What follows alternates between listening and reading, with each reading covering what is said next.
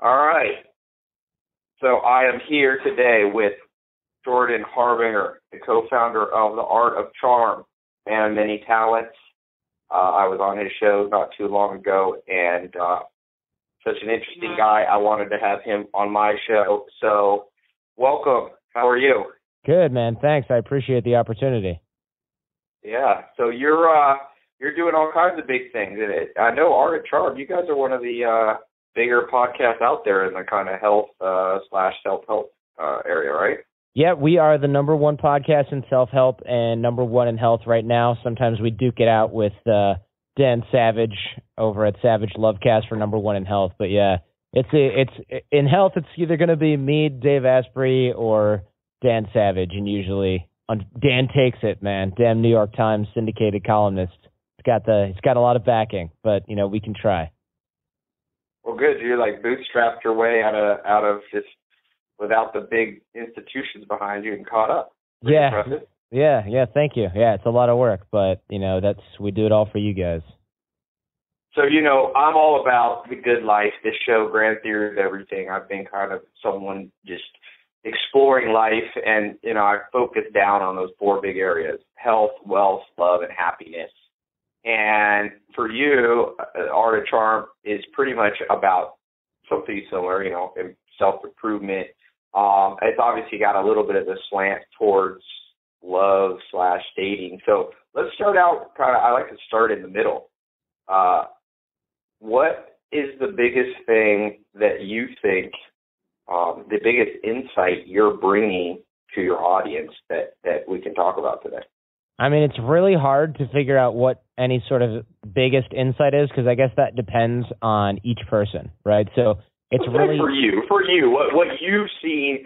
Just you know, Peter Drucker calls feedback analysis from the audience. A consistent theme of going, "Thank you, you have enlightened me on blankety blank. Obviously, I'm sure you enlighten people on dozens of subjects, but if you had to kind of narrow it down to one or two things, let's let's start by talking about those. What are the let's start with just pick one that that stuck out to you over the. You've been doing it for a couple of years now, right? seven years, seven and a half. Yeah, Wow. one- one of the longest running shows in iTunes, actually. Wow, awesome. So what's what's kind of been a couple consistent themes you've seen that people go, before I met you, I was lost. I call it planes of reality. They had low levels of reality, like Plato's in the Republic, the cave. People looking at shadows, and you brought them out of the cave and said, "Look at the light." What's the insight? Some of the insights you've given. Uh, well, I mean, essentially, I think the number one, if we're looking at looking to throw it in on a on a pyramid, is the idea that confidence and, in, in, in a sense, self confidence and your own personal image, the way you appear to others, can be a learned skill. I think a lot of people think that you're born with it or you're not. And uh, our, in fact, the old slogan of the Art of Charm, our school used to be the school we run in LA where we teach this stuff. Used to be either you're born with it or you learn it from us. But actually, it's not inborn at all. Like. Yeah, yeah. And we had to change it because, you know, as the science has shown, and we kind of thought we were getting away with it for a while, the science has shown, and we've talked about over and over, no one is born confident. In fact, there's absolutely no genetic basis for it whatsoever. Uh, there might be certain people who are born better looking or taller or something like that that elicits better positive feedback from the external environment over time at a younger age that it helps them develop confidence but there's no nobody's born with it. And it's always developed as a result of the feedback that you get and the mindsets that you have which of course are largely what dictate what kind of feedback you get from others. So we focus on training those mindsets so that people can get positive reinforcement from the outside which will then reinforce those belief systems which cause confidence so it Right. really is a learnable skill and it's a physical skill largely Right. So okay, that's interesting. I was just reading uh, a good uh, good book by Dr. Moalem on it. It's uh, called Inheritance. It's about uh, epigenetics and the genes, and so it's a similar thing. You know, we don't obviously know everything about DNA and genes, but we know now that uh, whether you're born with it or not, does it doesn't even matter. A lot of people are worried about that because even if it was, let's say, in a hypothetical alternate universe, you could be born with confidence. Um, we know now that with epigenetics, certain actions you do or do not do will turn off the gene and not have it expressed. So just like you said, it doesn't even matter if it's genetic or not because if you don't do certain things, you will not elicit, uh, you know, or, or exhibit confidence. So what are the things you've seen? Let's say you take somebody and they're never been confident, went through high school, made fun of, nerds, their 20s or 30s, never quite been able to get it going. That's a tough task to reverse years of habitual change. What do you, where do people start if they're not confident? Yeah, it's it's it's a long road, and that's for sure. I mean, that's I guess one of the main reasons why a lot of people decide that this is something that oh you must be born with because it's easier to do that than to say I'm going to work on this aspect of myself. So essentially, where people are not exhibiting confidence, the the most readily accessible example of this is bad body language and bad nonverbal communication. Our bodies never lie. And so even if the words outside of that come out of our mouth do, or the fact that you know a lot of people will assemble material wealth or put people around them to make them appear superficially confident. Uh, people who are not people who have two brain cells to rub together or are critical thinkers will notice immediately. Oh, this person might have a lot of fancy things and might even have a lot of fancy friends, but they themselves have deep rooted insecurities that are readily apparent. So we will focus on changing nonverbal communication but more importantly, we focus on the belief systems that are in place because we we know that our beliefs, and this is a core tenet of the art of charm, our beliefs influence our actions, which influence our results. So you can't just change your actions, buy a fancy car, buy a fancy house, because even though those might influence your results, you might get people to like you and want to be around you. It doesn't change who you are, and it doesn't filter in high value people. Uh, so you have to be able to change your belief system in order to really get there and to feel that. Otherwise, you're just posing. And so we start with the physiology because it's quite frankly the easiest thing to change. So we'll start with nonverbal communication, the way you sit, stand, walk, talk, eye contact, and vocal tonality. And that is a great place to start because what that does, even though it is influencing the action, it'll influence the results directly, which will then reinforce positive mindset. Right. You get that positive. You get that positive feedback. Exactly. So it's kind of like it's kind of like a one of the like you have a say your self esteem's having a heart attack. We're going to put the pedals on you on your chest and give you that kickstart. Right. Uh, because if we don't, right. it's really otherwise people try to do this. They try to go for the belief systems first, and that can we do that in combination with the physiology at the Art of Charm, but we do it with like therapists we have on staff, coaches we have on staff. If you try to do it yourself, it's ridiculous right. because what happens is well, there's that old saying. There's a, there's that saying that if you're drowning, you can't pull yourself out by your own hair. It's impossible. If you're in the right. water, you can't grab your hair suddenly. You got to have someone on a firm ground, a firm ground, reach out and pull you out. That's hard right. for people to humble it, themselves and come to that place. It it is hard, and so we have a lot of ego objections to getting into some of our classes and things like that from guys who don't quite get it. But it's very true because if you think about it, you can't sit there in the mirror and go, I'm good enough, I'm smart enough, and doggone it, people like me. It doesn't work. Tony Robbins line. right, right. That's Stuart Smalley from Saturday Night Live. But yeah, it's it doesn't work. In fact, all of right. the science will show you that you're you can say that all you want, but you don't really believe it. So it doesn't reinforce right. anything other than you telling yourself something that you don't believe which is not helpful well, think, your self esteem at I, all. I think the thing that gets lost, if you study, you know, I'm friends with Dr. David Buss, uh, and it's, you know, in my recommended books, I he's the number one. His evolutionary psychology textbook's number one. He has there's fascinating insight he has. Uh, I've talked to him. I was down there in Austin recently. The insight on what self esteem and confidence as to so everything that is in the human mind still is here because it's had an adaptive purpose. It serves some purpose, or else we would have got rid of it 10,000 generations ago. Sure. So we're the product of people that had a certain um, ability to gauge themselves in the social strata. So what I, what I tell people that aren't confident is I say, look, confidence is born uh, in great part from skill. Get good at something and you can build confidence because at the end of the day, with science, what we know about the brain is the brains, really just like you just said.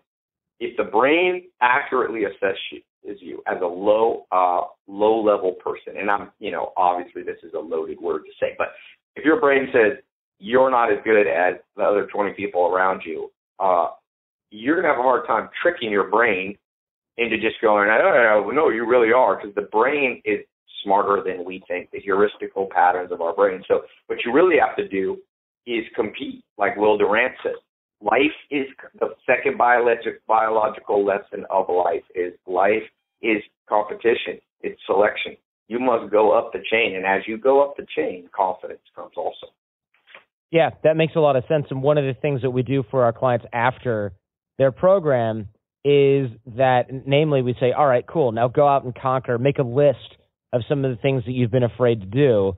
And with the newfound right. confidence they have from boot camp, go out and conquer those because that consistently reinforces, oh, I can do this. I just did some stuff yeah. at the Art of Charm that I never would have done. Maybe I should go skydiving. Maybe I should train for a half marathon. Maybe I yeah. should join a gym. Maybe I should learn, you know, hula hoop tricks or whatever it is that you wanted to do that you've never really had the the gumption to go and try because you were afraid of failure. Now you don't have to worry about that because failure is your friend after this class.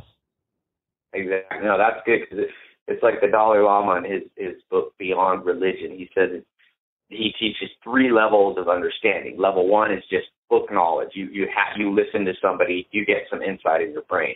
He says level two is kind of you know meditating on it or making it uh, you thinking deeply on it. But he says level three is what you want when it becomes instinctual. Become when it becomes it's like pro Michael Jordan playing basketball. He is in flow. He's not thinking when he plays basketball. My friend Don Ravin is here. He trains LeBron James and Carmelo, and, and he said these guys get in a state where they're like the Dalai Lama said, they're in level three. It's instinctual. So like I like that that you you get the you do level one in your class in terms of getting them or level one and two, get them the insight, get them started, and then you put them at level three, which is let's make this instinctual. Go hang, go go skydiving because that locks it in the brain.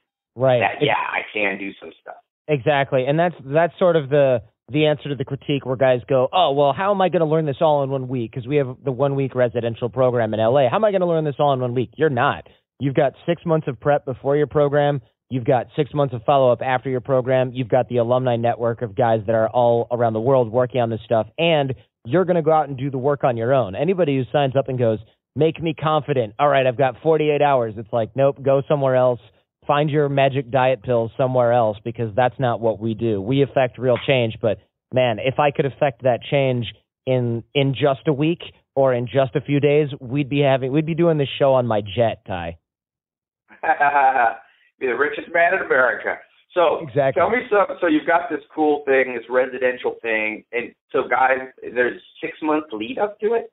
What do you? Yeah. So that what is that? Just like coursework online or something? yeah, we have an online academy that is. We have sort of the a la carte version, but we have the student version, which has a lot of drills and exercises, includes phone coaching for guys to talk with the coaching staff before they come in. And we're constantly taking notes and moving guys forward so they can kick the proverbial rust off of their social skills and their business networking and their relationship development before they come in. And then, you know, we work a lot, a lot on making sure that those guys are, uh, you know, not just coming in cold. I mean, you can, but obviously it's a little bit more effective to not come in totally cold. And it after that, at that point, you know, you're working on your sticking points, you're working on some basics like nonverbal communication. There's drills and exercises that you're doing on your own and reporting back, journaling these things so that people can give you feedback. And then you come to the week long program where we really do a lot of hands on stuff and force you into uncomfortable situations, videotape you in social interactions, break down the videotape with you so you can see where your nonverbal communication is breaking down. And then we fix that with you as well during the week, and then we give you milestones for after the week as well. So it's it's pretty intense and it's pretty involved. So let's say somebody tell me some uh, horror stories and some success stories. What's the tell me a story about uh, let, let's let's start with the horror story. Somebody comes in, you get the and I'm sure this happens. They're just too cocky. I mean, what? Give me some specifics of people you're just like at the end of the week you're just like this person is not helpable because of their state of mind. I mean, what are, any crazy things? People freaking out. People. You know, I mean, sure. we, we definitely we, we have we've had some horror stories, but nobody that we've that freaks out because I screen all of the students before they come in because I, I actually right. have no choice. Um, one, it only takes one guy to ruin a week long program, as you might imagine, right. especially when there's yeah. seven guys in the room. So I keep right. the weirdos and sociopaths well away from the art of charm, but uh, I do actually also have an obligation because we get a lot of military, special forces, and intelligence guys in here. I have to I have to do an extra layer of screening that makes sure that they're not, you know, friggin' North Korean spies or something like that. I don't know. I don't know how I'd be able to not spot so that. So they're coming in and they're like, "We're North Korean spies. We want to learn confidence so we can take over America? yeah, I mean, I I don't really know exactly what, but the, you know, the we do report to to certain government officials when there's anything suspicious, and honestly, there hasn't really been. And so that happened. You get it. That's a pretty cool story. That's yeah, cool we actually, we, yeah, we have to. We we've had to. Um, in fact, they they requested that from us because they we've had so many people come through from the intelligence services that in order to be able to have those types of people come in, they they do scrutinize you a little bit. So they were like, we just need to make sure that you know you and your coaches aren't you know sketchy or Soviets or whatever, you know, former Soviets. I like something former like Soviet. Uh, there anybody yeah. named Igor on staff? That's yeah, what we exactly. want to know, man. Jordan, you Oh, were you were 11 years old when the Berlin Wall fell. What did your parents tell you about socialism and and what do you think about capitalism? No, not really. But I mean, there's they do check for foreign passports and things like that. And it's it's no big deal. I mean, we've literally never had an issue, but I screen those guys pretty hard. But we do have a uh, we have had some funny horror stories. So I'll start with this one. Uh, we had a guy come in and he was one of these very technical guys. He was a social engineer, which a penetration tester by trade. And what that means is he gets hired by companies like, example, Amazon will hire him to break in to their maybe one of their warehouses um, and he'll also hack into it using the computer. And so one of the things that we were working on with him was some of the skills he'll need for a physical penetration test, namely pretending to be somebody else, using you know identity and cover to get in, and, and of course that's a natural offshoot of what we're teaching at the Art of Charm, which is actually authenticity and connection. Those skills do have an overlap with anything that you might have improv wise with physical penetration testing. Getting people to like and trust you is the name of that game. Same thing in any relationship right, right, right. development as well. So we had him working on that stuff. And the problem was he was so highly technical. He was one of those guys that like he had his phone on his belt and he had lock picks with him everywhere that he went. We're like, you know, that sort of alienates you from a lot of other people. You can't carry that stuff around. So he he he really locks on his phone. I know, right? Uh, and he really, really resisted throughout most of the course, and he always had his lock picks and his hidden lock picks, and you know, inside his belt and all that stuff. So finally, on the last day of his of his boot camp, he was like, "All right, I'm I'm gonna, you know, we're gonna go out and we're like, leave Leonard, leave the locks lock picks at AOC, leave them at AOC." And he's like, "Oh, okay." We're like, "You don't need anything like that. You don't need any technical stuff. We're just gonna go out tonight and have fun." So, you know, we we finally managed on getting this guy out of his head. And and don't get me wrong, like I said, most of our clients, real cool entrepreneurs and and special forces and intelligence guys. Occasionally, yeah, but this is the media. We want to hear the crazy get, stories. right, you man. want to hear I'm the in Hollywood. I'm in Hollywood. We want the Right. sensational. So we're giving you the we're giving you this super technical like nerdy dude, uh, and he's a great guy. But he, you know, we finally get him to to leave his his stupid lockpicks at home uh, at AOC in the office, and he goes out and one of the other students is rolling around. He's got these this pair of pink furry handcuffs, and I think you can see where this is going. So he's rocking around with the handcuffs, and they're playing around, and he's talking with this little tiny, like five foot tall Asian girl or something like that at one of the bars that we were at, and Leonard grabs the handcuffs sort of impulsively and slaps them on his wrist and slaps the other end on her wrist, and he's like, "Hey, now you know, now you can't leave me all night or whatever." And she's laughing because they were having a good time, good conversation. And then after a few minutes, Leonard's like, "I'm gonna go get a drink. Do you want one?" She's like, "Yeah." And he's like, "Well, this is gonna be awkward walking through with these because the venue's crowded. Where's the key?" And the other guy goes, "Dude, I don't, I don't have the key. I didn't bring the key. Oh, I wasn't planning on using these. these are on- real handcuffs too. these are real handcuffs. They had a pink furry Oh. like liner around the outside, but he's like, "Oh, these are real handcuffs, and you didn't bring the key." No, I was gonna leave them on my belt all night. You know, I didn't think you were gonna Oh.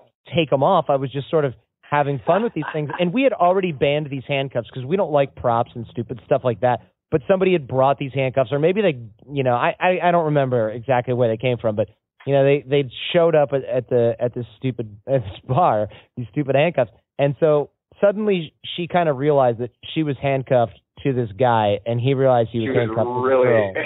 And first things first, Leonard is about 46, 47, divorced with two kids that are not that much younger than this girl who was probably like 21, 22 years old. I mean, she was quite young. So the reality started to set in.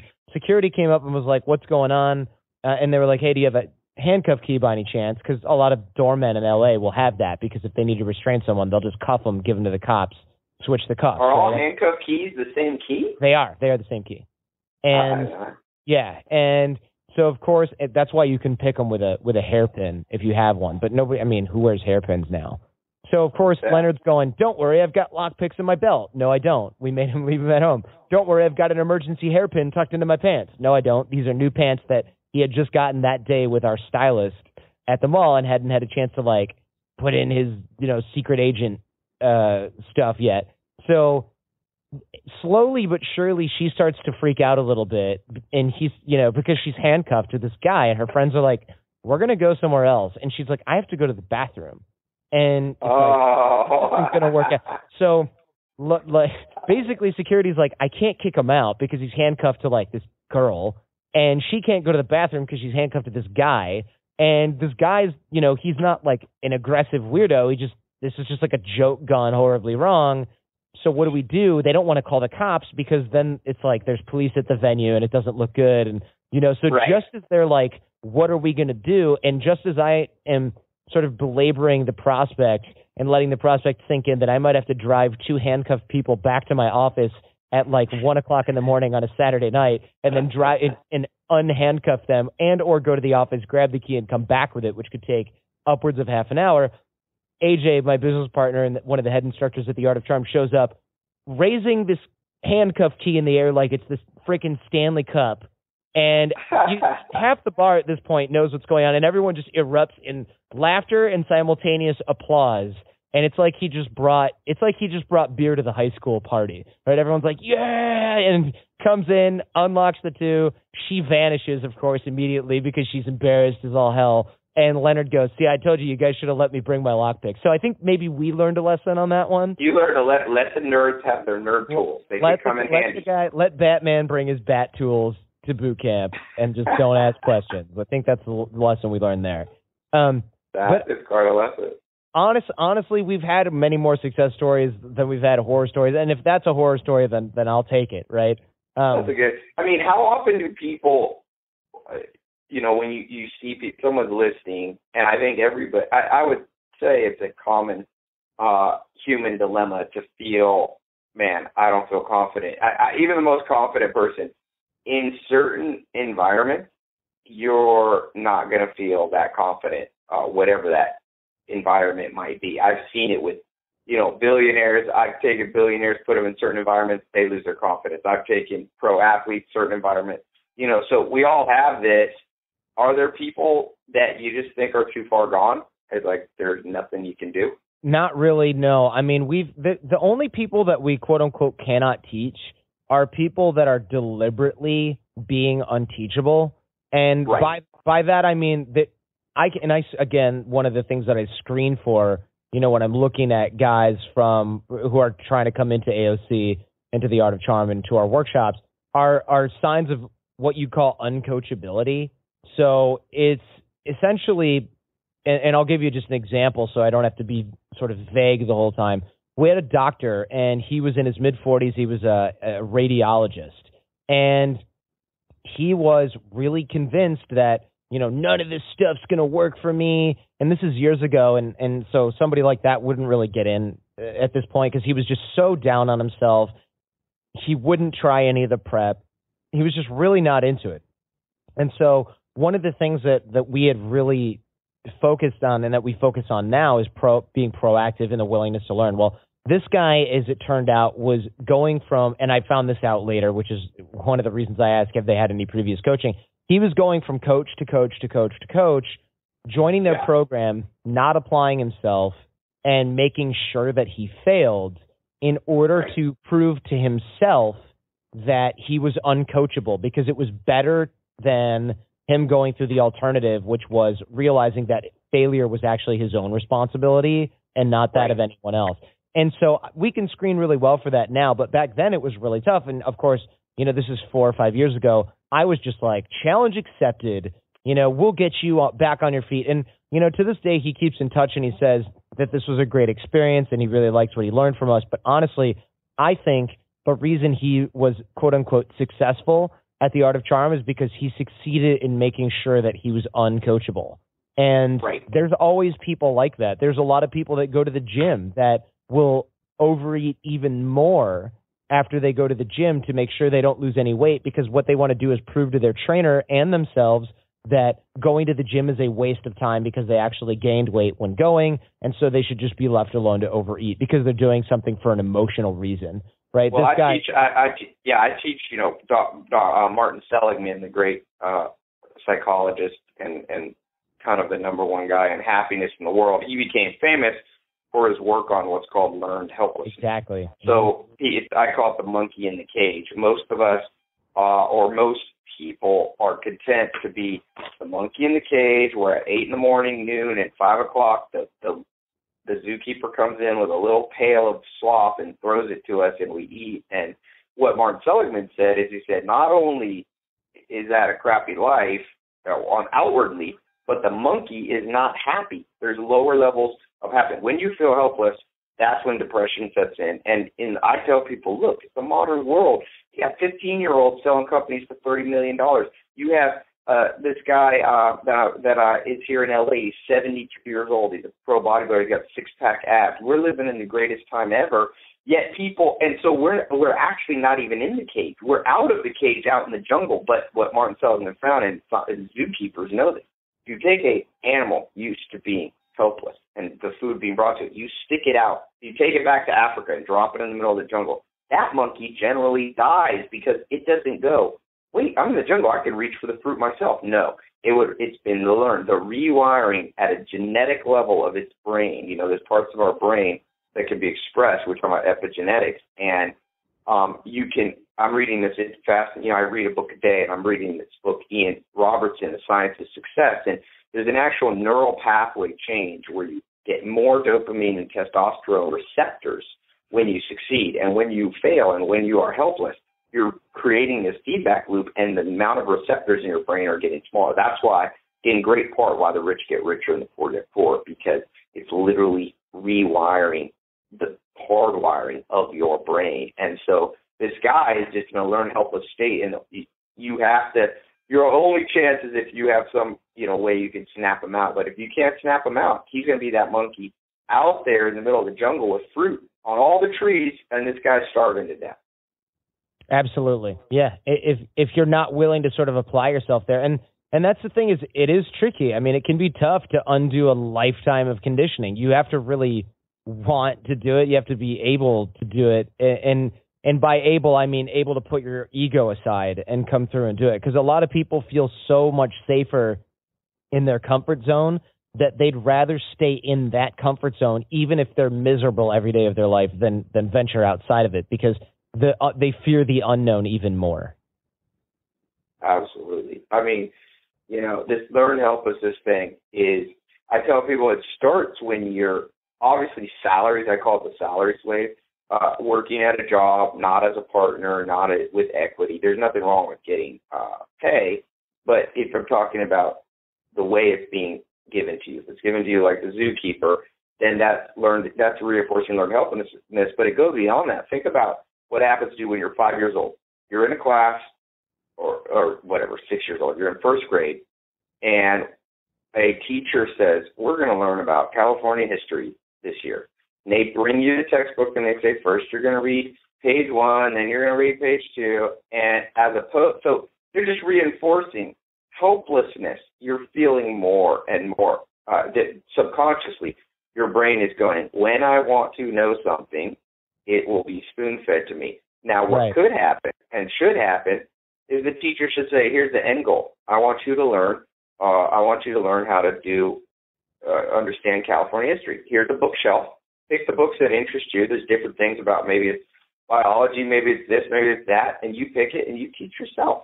And uh, but we've all been reinforced to learn that we're in a helpless state. So I'm sure you're dealing. That's one of the main things you're dealing with.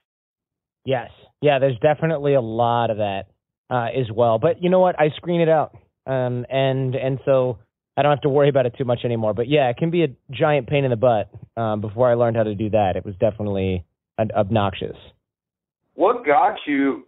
Tell me your backstory. Like, where were you that you ended up here? Well, I teach.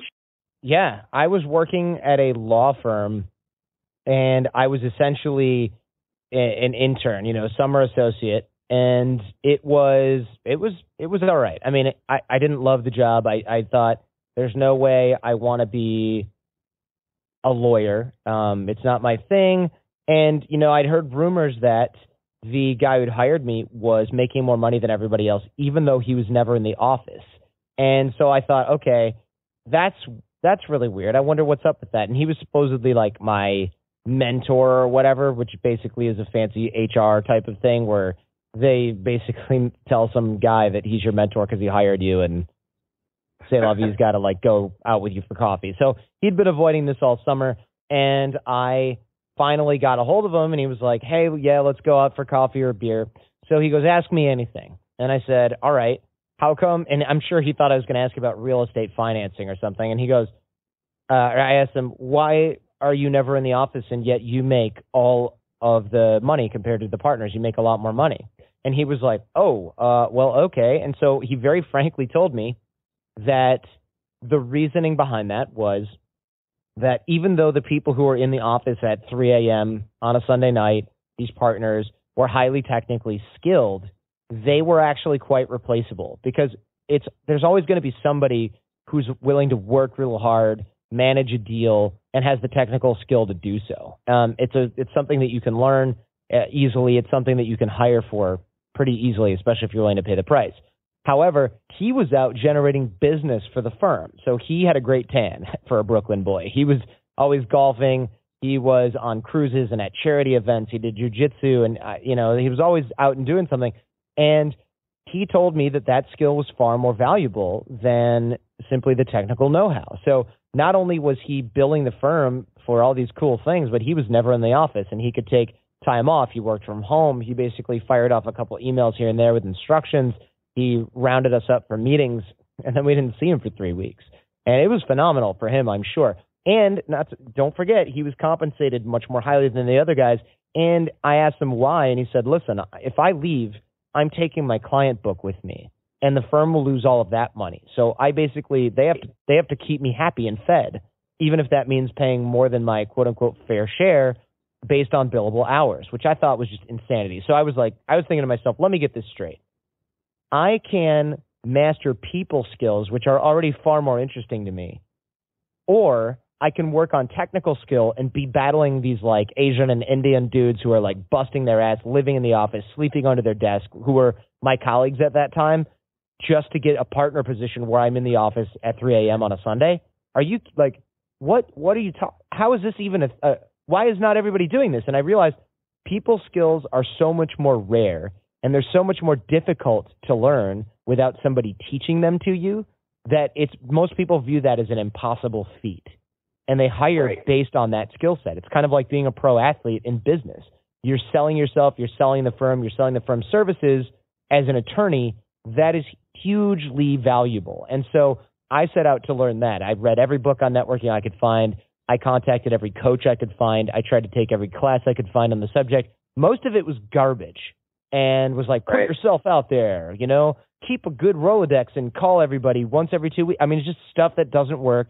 It doesn't mean that person likes you. It doesn't mean that person trusts you. It was all about like collecting business cards and, you know, keeping people, keeping yourself fresh in people's minds. The best thing I read was Dale Carnegie, How to Win Friends and Influence People. And that was written almost a hundred years ago. So it was just, a, it was time for a redux. So working on these networking skills, essentially applying them to dating because I'd ran into my business partner AJ, who is phenomenal with the opposite sex, and I thought, okay, I'm teaching him networking, he's teaching me dating. There's overlap here. That so, there was, so you didn't necessarily go into it to learn dating, which no. is what a lot of guys go into it for. Well, that's why we market it as such because if we marketed it as, hey, you know, we can teach you networking and relationship development to change your life, half of the right. the younger guys would go, I don't care. That's for you can't people. say to guys, you got to lead with the reward. You can't tell guys, hey guys, I'm gonna teach you how to meet a whole bunch of guys. That's not a huge uh, reward. Right. They're they're like they're like I'm good. I have a job and eventually I'll get promoted. I don't need to learn how to do this. But if I'm like dot dot dot baby, you know, women and chits and boobies or whatever they need to hear. You know, they're like, oh my God, wait, what was that thing you said again? And so we, we call it hiding the broccoli because in order Yeah. to eat a, a kid, I have in the order to get broccoli with some cheese, right? Yes, yeah. In order to get a kid to eat broccoli, you put the cheese on it, and then he goes yum, and then your kid's eating broccoli. And so, guys, we you know we we get them listening to the podcast, The Art of Charm, and they go, oh, I'm gonna learn how to do this dating stuff and meet some girls, and they do that stuff, and they're like, whoa, this works. And then they start listening to the business and networking shows that we have, and some of the other shows that we have on different subjects, and they're like, oh my god. I'm finally getting that there is overlap in this area, but we got to get them in with the cheese because if you say be an entrepreneur and get your stuff together. People are like, eh, f that. I got a cool job. I don't care. You know? Yeah, Yeah. well, I mean, at the end of the day, uh, life, I call it the integrated life. The life that you want to live, the good life. I was just reading, uh, I can't remember whose book, I think it was uh, Van Gogh or one of the greats. It's, uh, there's never, oh, I know, it was, uh, yeah, I'll remember. It, it, there's never coming or going in the good life. Oh, I was reading George Mumford. He's the, he's the guy who, uh, the psychologist who trained Michael Jordan on mindfulness and stuff. And he says it's like Dr. Dre says, I got my mind on my money and my money on my mind, meaning it's all this it's all related. Life it should be. I lived with the Amish for two and a half years. What I saw there is the power of an integrated life. So what you're saying is there's no coming or going. There's no delineation between okay, here's the things that you do that make you successful with the opposite sex or whoever you're wanting to date, and here's the things that make you good at business. It's really one thing you just lead with it from a standpoint of getting people's attention, right? Yeah, exactly. Exactly. So this is all one skill set. It's just that it applies in many different areas, one of which happens to be much more engaging initially than the other. But the Right. the skills are the same. We don't say, "Hey, we're going to teach you dating stuff," and then it's like, "Sucker, you're not learning any of that. You're learning business." We don't do that. It's Right. actually the same skill set. There's no bait and switch. It's just that we focus on one side versus the other. It's like a girl who wears makeup. It's the same girl with the makeup off. You're just a- accentuating certain features initially. Right. Yep, yep, yep. Yeah, well, that's a hard concept for people to get that the things that you got to do for one thing are the things that will work for the other thing. I mean, people want there to be that's there's a cognitive bias in the human brain um, that basically says, okay, life is all different. I'm gonna. It's called the certainty bias. So we want to be certain. Okay, this is the one thing that I can be certain of this pickup line works, but when you step back, or if you can step back, um, you can really see, like, oh man, level, new level of realities entered into your brain. This thing that we call success is completely applicable at every level. I'm actually putting out this a new version of my 67 steps, so it's kind of what I did my TED talk on, and and then like I on the front cover of the outline it says 67 steps, and then it's like to be a millionaire, to date, you know, supermodel, to get a six pack, to save, you know, eradicate poverty from the world, whatever it is you want. There's definitely an underlying theme here. We know now why it is this way that our brain is hardwired. So you just got to reverse engineer it. It's easier said than done. Uh, like you said, what do you think is um, uh, you know, stepping back from this, what we've been talking about, and along these lines of, of this neural pathway of success, uh, is there one thing that you think is absolutely the hardest barrier? Like, for example, could be talking to the to a girl, or going out and taking the first step to go hang gliding, or swallowing your pride to even be able to take a class. What's the biggest hurdle that you go, this guy's got to get over? or we're not even on we're not even on the starting line. It's always ego. It's it's always always ego. Um, the second sort of runner up to that would be like the them not necessarily seeing the value in uh, in how that works. So like a lot of people will go, oh, you know, that's too much money because they don't understand the problem that it solves. You know, Right. they'll say, oh, I don't want to, or I can't take a whole week off work, and I'm thinking, you would work for five years to get a promotion, but you wouldn't take a week off to get that promotion two years sooner than you normally would. It makes no sense. So it's like there's weird sort of biases or like logical fallacies going on in the in the brain that don't where people don't necessarily understand the value of what they're getting and they don't understand this sort of secret game being played around them. Because a lot of people will go, "Oh, um, yeah, I don't really. Networking's not really a thing that you need in my field." And it's funny because I especially I used to get that a lot from military guys, not special forces guys. Those guys are like they're very cognizant of what people and relationships, the purposes that they they serve. Especially guys like Green Berets who teach other people for a living. They know they've got to be relatable and relate to others. Um, any any sort of elite level performer will know this, but sort of grunt level, and I I say that tongue in cheek. Guys who are maybe like just below officer or lower officer level, they're like, oh, it's the military you know, we get promoted on a certain scale. It doesn't really matter. I don't really need these networking skills. And then we'll have a like a lieutenant colonel in the Air Force come through the Art of Charm. And I did a show with with Lieutenant Colonel LeDuc of the United States Air Force on the show, and he talked about how just critical networking is in the military and how it's important for rank, for promotion, for getting stationed where you want to be. So if you're in the military and you're listening to this and you're a dude in a cave in Nevada, it's it's not necessarily because someone doesn't like you, but it's probably because nobody knows about you slash cares about you, and thus you get stationed in a shithole. You know, it's right. there are people everywhere that are getting kick-ass Hawaii assignments in the Navy, or you know, getting the unit that they want, or getting another shot at some sort of training school, or getting more training opportunities because their superior officers are aware of who they are, and the people that are working with them at that same level go, you know what, I have another recommendation for somebody who would be good in this school, and they'll they'll they'll have you back. If you're just minding your own business quietly, which is a lot of people's strategy, not just in the military but in their whole life, not even just their right. career, you're you will not get anywhere. If you're trying to be the invisible man, the best that you'll be is invisible, and the worst that you'll be is disliked universally. Well, one of my uh, one of my business partners, his dad is a, a colonel in the army, uh, and I was talking to him and I said, you know what? Because no one wants to stay a colonel, right? No. Like a colonel is like basically meaning you should if you don't become that you shit don't, get, that shit or get off the pot as a general. Yeah, if you don't retire a general, you did something wrong. So I said, what happened to your dad? You know, why was he not a general? And he said, death by faint praise. And I was like, what is that? You know, this was what years ago. I was like, what's death by faint praise? And this is a certain oh. principle I teach. And I, and I said, okay, what do you mean by that? And he said, well, listen, here's what happens when you're a colonel uh, and you become a general. Here's what happens. You are a whole bunch of generals without you being there are going out to lunch together and they're like, we need to promote somebody. It's time. And they, they ask around. They're like, what do you think about that, you know, Bob guy? And if the generals go, yeah, Bob, he's a pretty good guy, pretty good guy. That's death by faint praise. The praise wow. that they gave Bob isn't like because nobody comes becomes a general until when those other generals are talking and say, "What do you think of that George guy?" They go, "Holy crap, that's the best guy. That's the best colonel in the army." You right. need massive praise, and I tell people in life, you're probably, and I don't care whether it's with women, uh, whether it is in business or whatever you're trying to achieve. I think most of us get a about three big chances at life.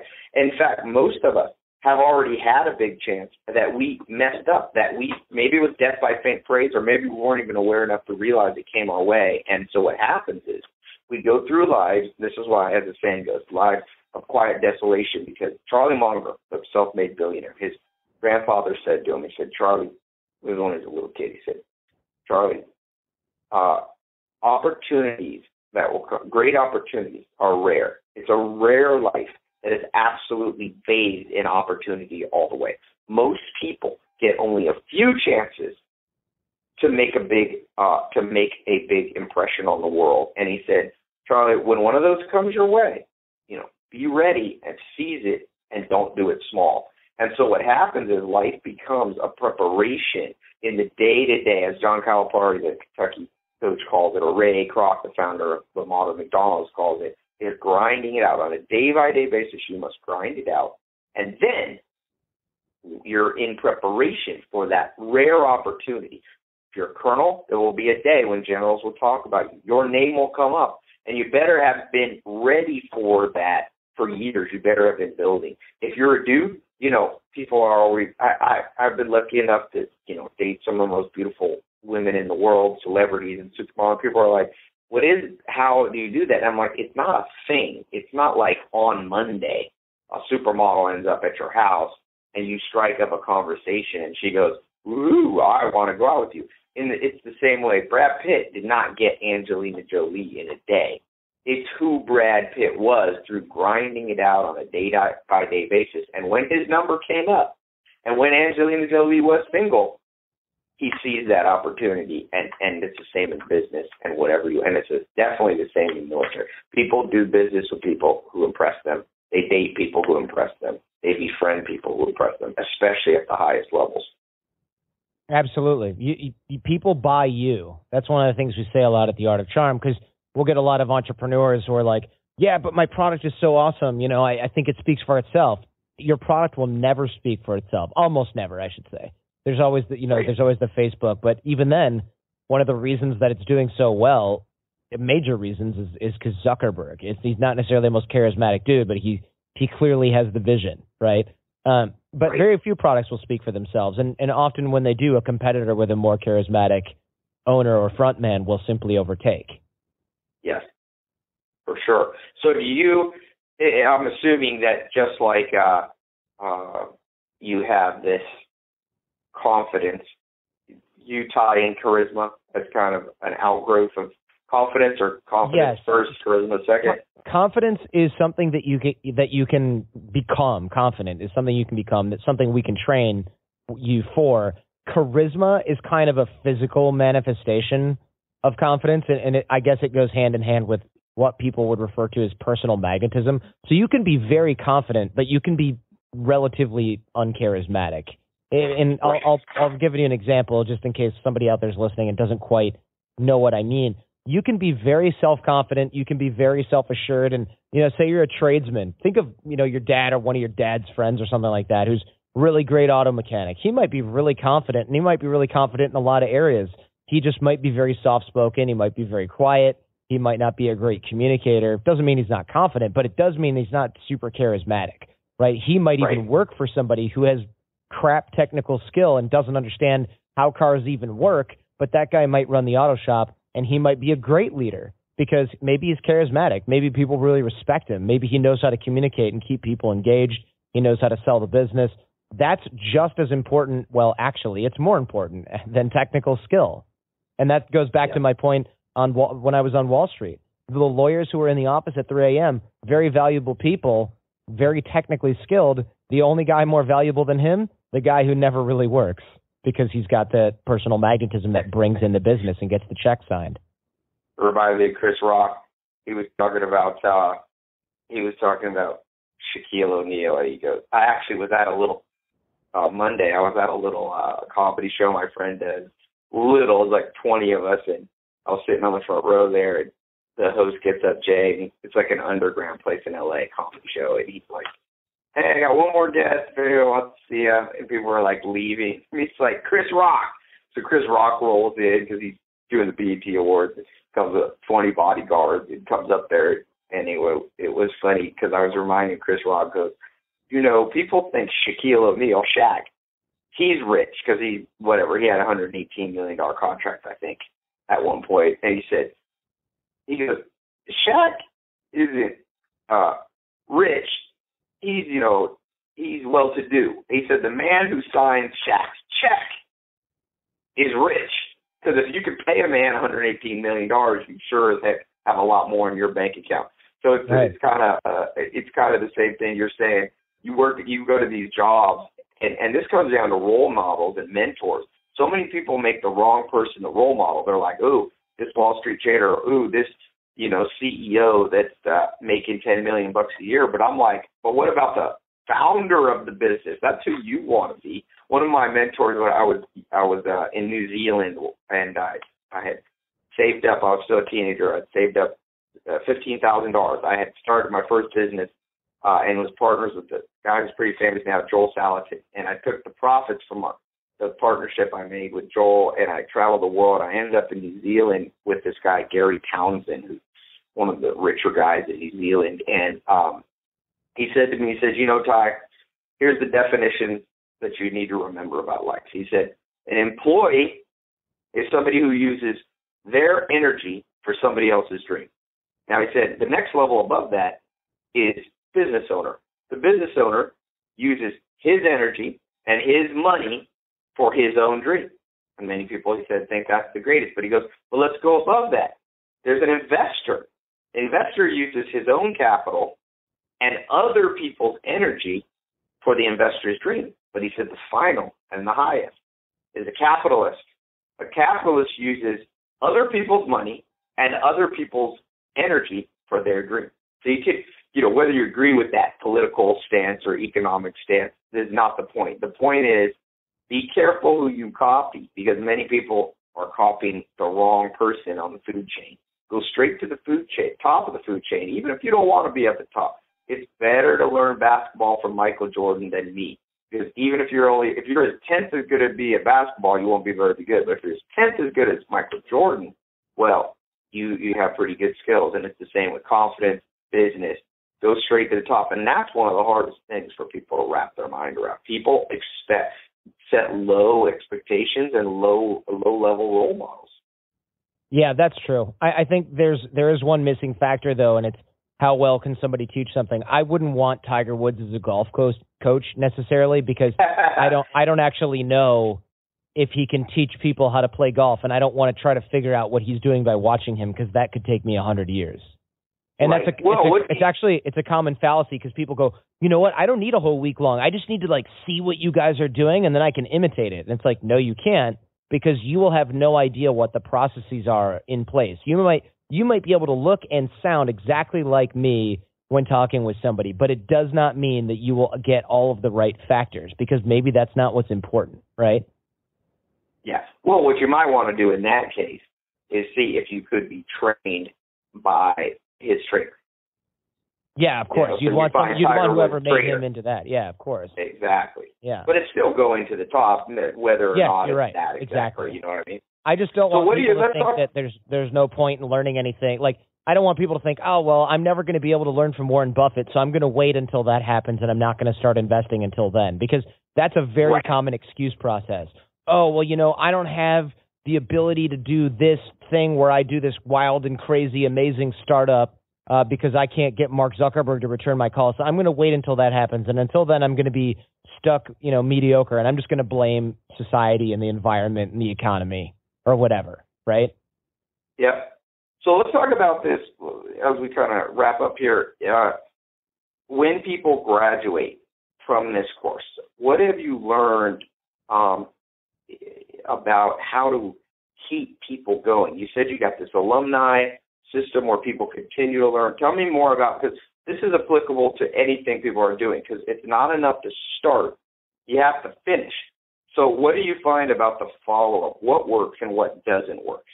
follow up is key. So what we're doing during the week, instead of just teaching you techniques, habits, and not only just coaching you, we're actually instilling habits. So you need to know that every time you go through the door, you're going to change your body language. Every time there's a certain cue in a certain conversation, you're going to change your eye contact, vocal tonality, or not even just change, but be aware of. That way you can self monitor and it becomes internal the idea is to internalize these skills so that they're, you know, we're looking at authentic, right? This is a subtractive process. We're taking things away, insecurities and things like that, not adding layers onto your personality. So we are actually making sure that there's a system in place that develops those habits or helps you develop those habits. There's support. People are keeping in touch with you. Thus, those habits continue to develop. We also have six months after your program, there's online follow up. You're getting missions every week. You're getting follow up videos every week. Because if you don't and you fall off the wagon because you don't have a plan and you don't have the habits in place, you can reset yourself, go right back to where you were. However, if you've got some healthy habits in place and you've also got an accountability network and you've got something that you can do regularly to make sure that you're honing your skill set, you will continue to improve. And it's the same thing with like fitness, for example. A lot of people go, oh, I didn't need this anymore because, you know, now I have a girlfriend. Well, did you stop going to the gym as soon as you got in shape? I mean, is that, Yeah. if, if you did that, then how did that work out for you? You know, or guys that are trying to get healthy. You don't go on a diet, eat vegetables and salad for three months, lose 60 pounds and go, great. Where's the pizza? I'm going to eat that every day for dinner now. You're changing your habits for lasting change. You're not just doing something that's going to be a quick fix and then you can forget about it you know and and that's the beautiful part is you won't want to change once you start getting that positive feedback nobody wants to change. But it can take a while to kick off all of that rust, blow through some of that fear. And that's why the coaching process is so intense. And that's why it can't be done only online. It can't be done in an ebook like a lot of shysters and charlatans claim because it's such an intense process. We're having a hard time squeezing what we need to do into 60 hours. So I don't understand how people think they're going to read an ebook and 45 minutes later they're going to go out and find their dream girl and dot dot dot babies, right? It's just not realistic.